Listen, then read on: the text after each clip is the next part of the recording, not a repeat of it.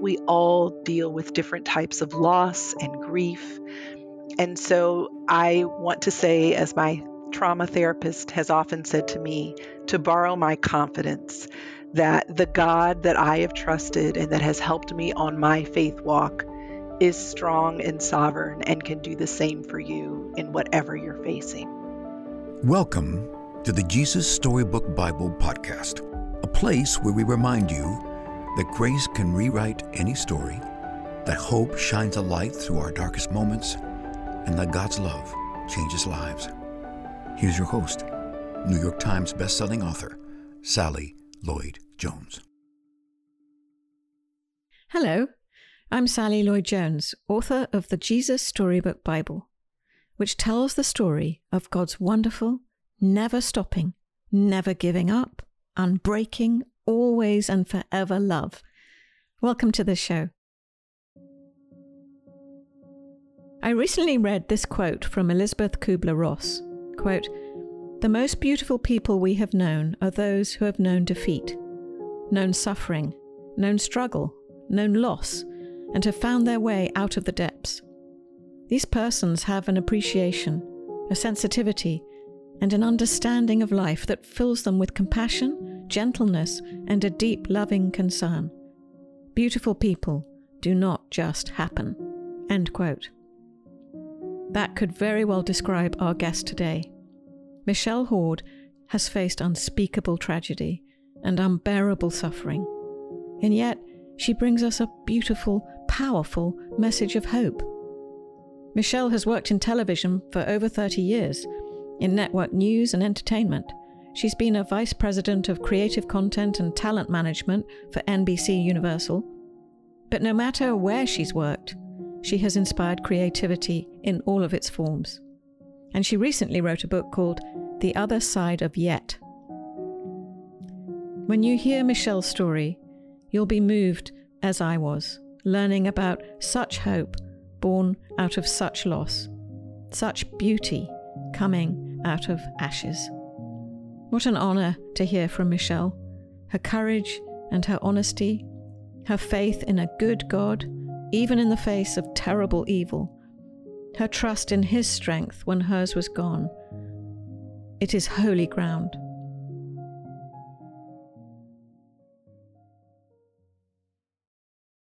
I met my um, former husband in my early 20s. He was actually my brother's resident assistant in college. And so he came home with my brother for the weekend. Um, and we hit it off right away. Uh, and because we were at different points in our lives and lived in different places, we stayed in touch but did not date seriously.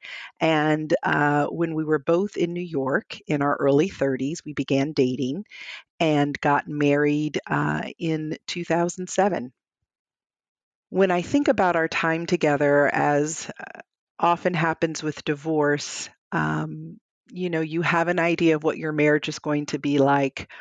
And I think a lot of times we have a picture in our mind and a picture that we put out to the world. And unfortunately, over time, as people grow and change, you find that the words and the pictures don't always align. And that certainly was the case for me. And uh, we were blessed with a little girl, Gabrielle. And as Gabrielle started to get older, as a woman, it became important to me that I was living a life that showed her how a woman should be treated as a wife, um, that showed her true partnership. And unfortunately, I didn't feel like my marriage could do that anymore after Christian counseling and you know, marriage counseling. And so I asked my then husband for a divorce. So, after several months of a very tumultuous back and forth um, divorce proceeding, my husband did not want to get a divorce and really fought it up until the very, very last minute of agreeing to sign to terms. And I'll never forget um, him calling and saying that he would sign the papers. And I left work in a rush because I was afraid if I didn't get to him quick enough, he'd change his mind. Um, and while I never felt like I was in any danger or Gabrielle was in any danger, the friction and tension in the household had gotten to the point that I actually moved out a few months prior to him signing um, the agreement because I just didn't want her to be exposed to arguing and bickering. Um, I wanted this to be as stable and smooth a transition for her as possible. And so while we were in the process of working out terms, Gabrielle would go back and forth between our family home where her father lived still and a rental home that I had taken during this process. So we met to sign the papers. And as we were leaving, he said to me, I'm sorry for everything that's happened during this process. And it just really lifted my heart because, again, this was someone I'd known my entire adult life, who I shared a child with. And so I gave him a hug and said, All that matters, we were friends before we were married. All that matters at this point is our friendship and co parenting for our daughter.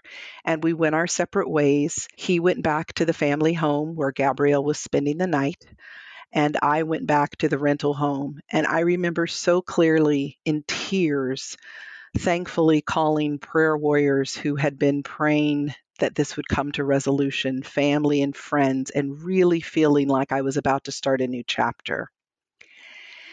And the irony, of course, is that I was about to start a new chapter, but it did not look anything like what I imagined. I slept well that night. I got up the next morning, and as I did every morning when Gabrielle was not physically with me, I sent her a video text recording to her father's phone. I received a reply um, via text that sounded like something she would say. I went to work, and about two or three o'clock that afternoon, I was away from my phone from for just a minute and saw a missed call from our nanny. And certainly any mom knows that if you see a missed call from school or from a caregiver when you're away, it gets your attention quickly. And so I immediately called her back, and the call was met with just hysteria. And it was clear that she had walked into our family home and walked into a crime scene. And my initial thought was that Gabrielle was at school, which is what I assumed. I had not received any notification from the school that stated otherwise, and that her father had perhaps killed himself and you know just started to rack my brain and pray about how to manage coping with that with her. And then very quickly I started to just feel this dark heaviness set in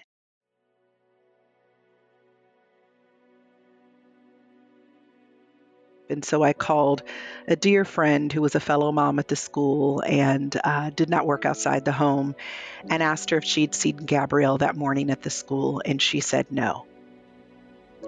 And all of a sudden, the scenario became very, very different. And the possibilities of the unknown became darker than I could have ever imagined.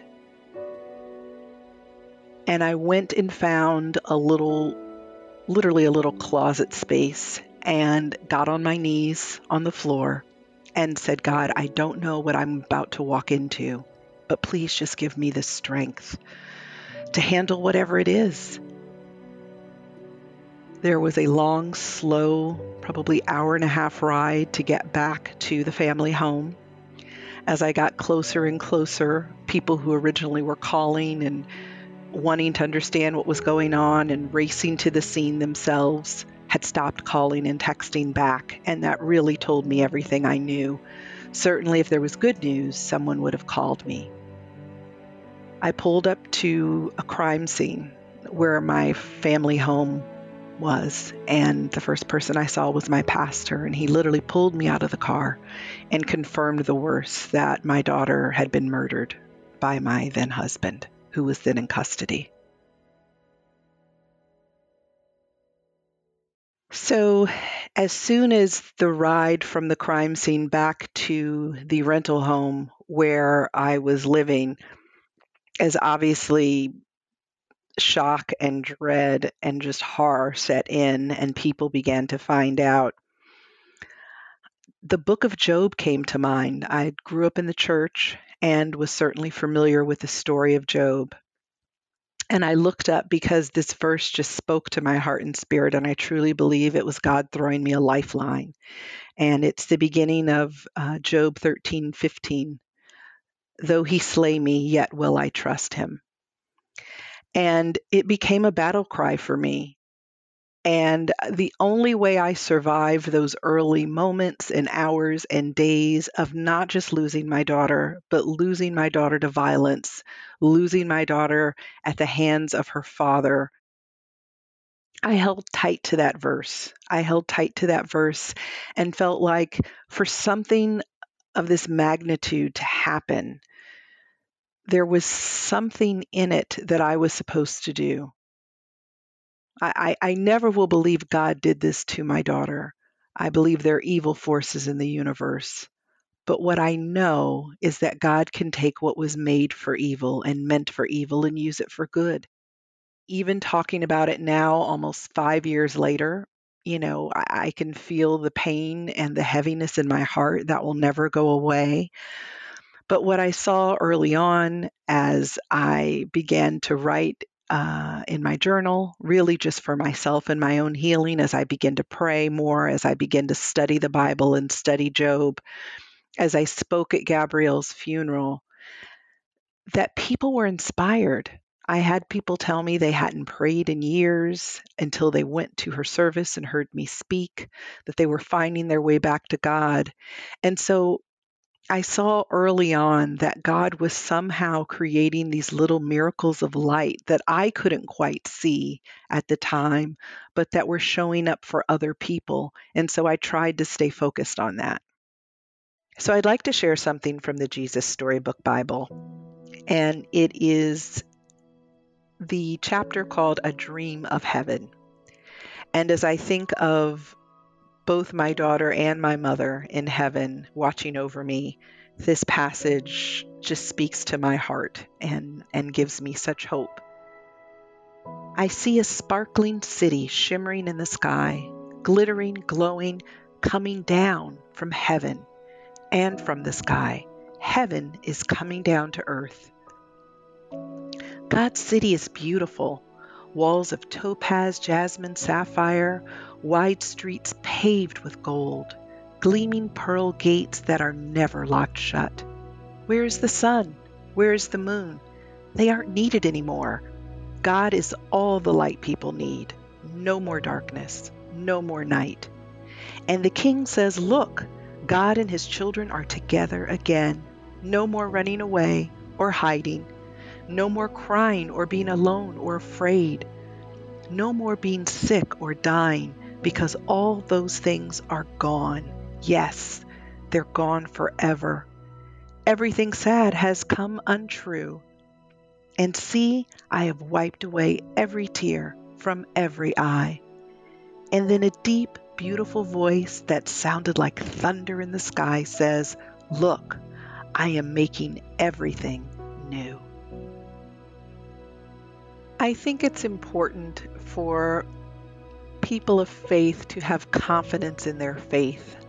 I think a lot of times when we hear stories, stories like mine, we think to ourselves, gosh, my faith isn't that strong. I couldn't do that. Do I trust in God that much? And I just want to reassure people God is that strong. It's not about us. God will give you what you need when you need it. We all deal with different types of loss and grief. And so I want to say, as my trauma therapist has often said to me, to borrow my confidence that the God that I have trusted and that has helped me on my faith walk is strong and sovereign and can do the same for you in whatever you're facing.